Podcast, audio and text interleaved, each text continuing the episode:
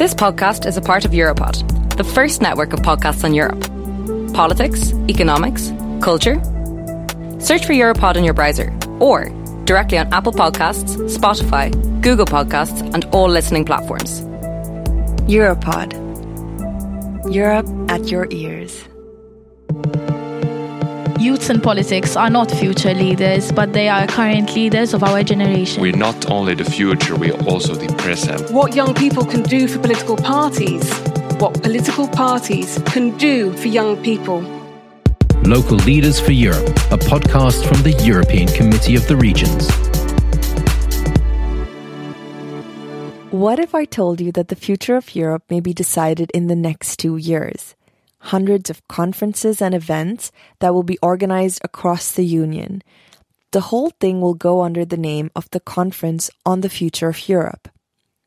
I know that this sounds like a blockbuster, but some people have really concrete ideas on how it should work. So I think the biggest challenge is going to be how to engage people to participate on this. Elena Brasero, a 30 year old, is a lawyer and a member of the Liberal Party Ciudadanos, and a regional deputy in the Assembly of Madrid. She mainly entered politics because she was unhappy with the bipartisan logic of Spain's political system. During her studies, she also went on an Erasmus study abroad program to France, where she kept an eye on what was going on in the EU. Sophia Kircher is a European colleague of Elena so to speak. In fact, she is a regional deputy in the Parliament of Tyrol, in Austria, for the Austrian People's Party. She ended up in politics due to a long lasting family tradition which dates back to her grandfather, with whom she would go around posting political posters on so many street corners. Like Elena, Sophia also believes that the Conference on the Future of Europe can make a big difference, especially if the conference is able to focus on the topic that she believes embodies the future itself. It's innovation because I think that we need to get Europe back on track. And therefore, it's crucial to improve the business environment and to foster innovation, to speed up digital transformation, and to strengthen also the role of education as a key to success. But it's not only a question about what we debate it is also about who is debating the future of Europe. For me, it's essential to get to young people, as uh, young people are the ones who have to build the, the future. Listening to Elena, everything sounds easy peasy, but the devil is in the details. How do we reach the youth of Europe? I think we have to reach out to them where they are, and they are mainly on the internet and on social media. Elena and Sophia share the same views. Today, the internet is the place for political debates. That's particularly true in the current context of COVID 19. Indeed, Elena and Sophia are already joining online debates with other young leaders across Europe through the Young Elected Politicians program.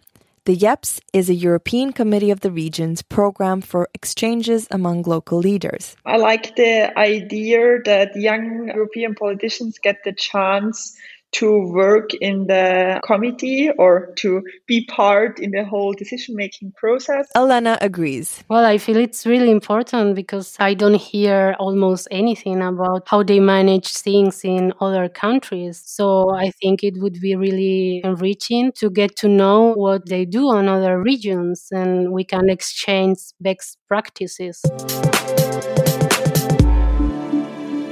Who knows if YEPS will also provide best practices to involve citizens on the ground in the Conference on the Future of Europe? Because I don't know how you feel about this, but sometimes it's so hard to talk about the European Union to citizens living next door. This is how Elena deals with it. I'm very active on social media, so I engage daily with my followers on Instagram, on Twitter, on LinkedIn. I talk to associations, I convey their problems to the assembly. I know, I know. Some of you might argue that this is just social media. But Elena entered the Regional Assembly of Madrid only six months ago, and she didn't really have time to implement concrete projects dealing with democratization yet. Still, She has bold ideas. I've always thought that, for example, implementing local or regional referendums, giving the people the possibility to decide on what they want to spend the taxpayer money, it would be mm-hmm. a good thing. For example, if we have in the region of Madrid 6 million euros available for a new mm-hmm. project, I would do a referendum and ask, what do you prefer? A new modern school, a new sports center, uh, a bike lane. So far, so good for what concerns democratization. But what about discussing Europe on the ground? In Austria, some initiatives have been ongoing for a while. In Austria, we have this project of mayors and local councillors who are responsible for European affairs in their city where they live. And they try to inform people about the European Union, the decision making process, and also decisions that are implemented at the local level. And I really like this project. Yet, as self critical and forward looking as Sophia is, something is still missing. What is missing to me is that there is not the other way around. So if mm. people in a region complain about things or in a city, sometimes this link is missing who tells the things that people are aware of and don't like. Fair enough. Therefore, it is as if democratization is happening on the ground, but mostly enshrined in local governance processes. What is missing is the link between democratic practices and the European level. Along with innovation, this is also something that the Conference on the Future of Europe should focus on. Young leaders who are part of the YEPS program are ready to make it happen. If you want to learn more about the YEPS program or the work of the European Committee of the Regions, you can visit our website www.cor.europa.eu.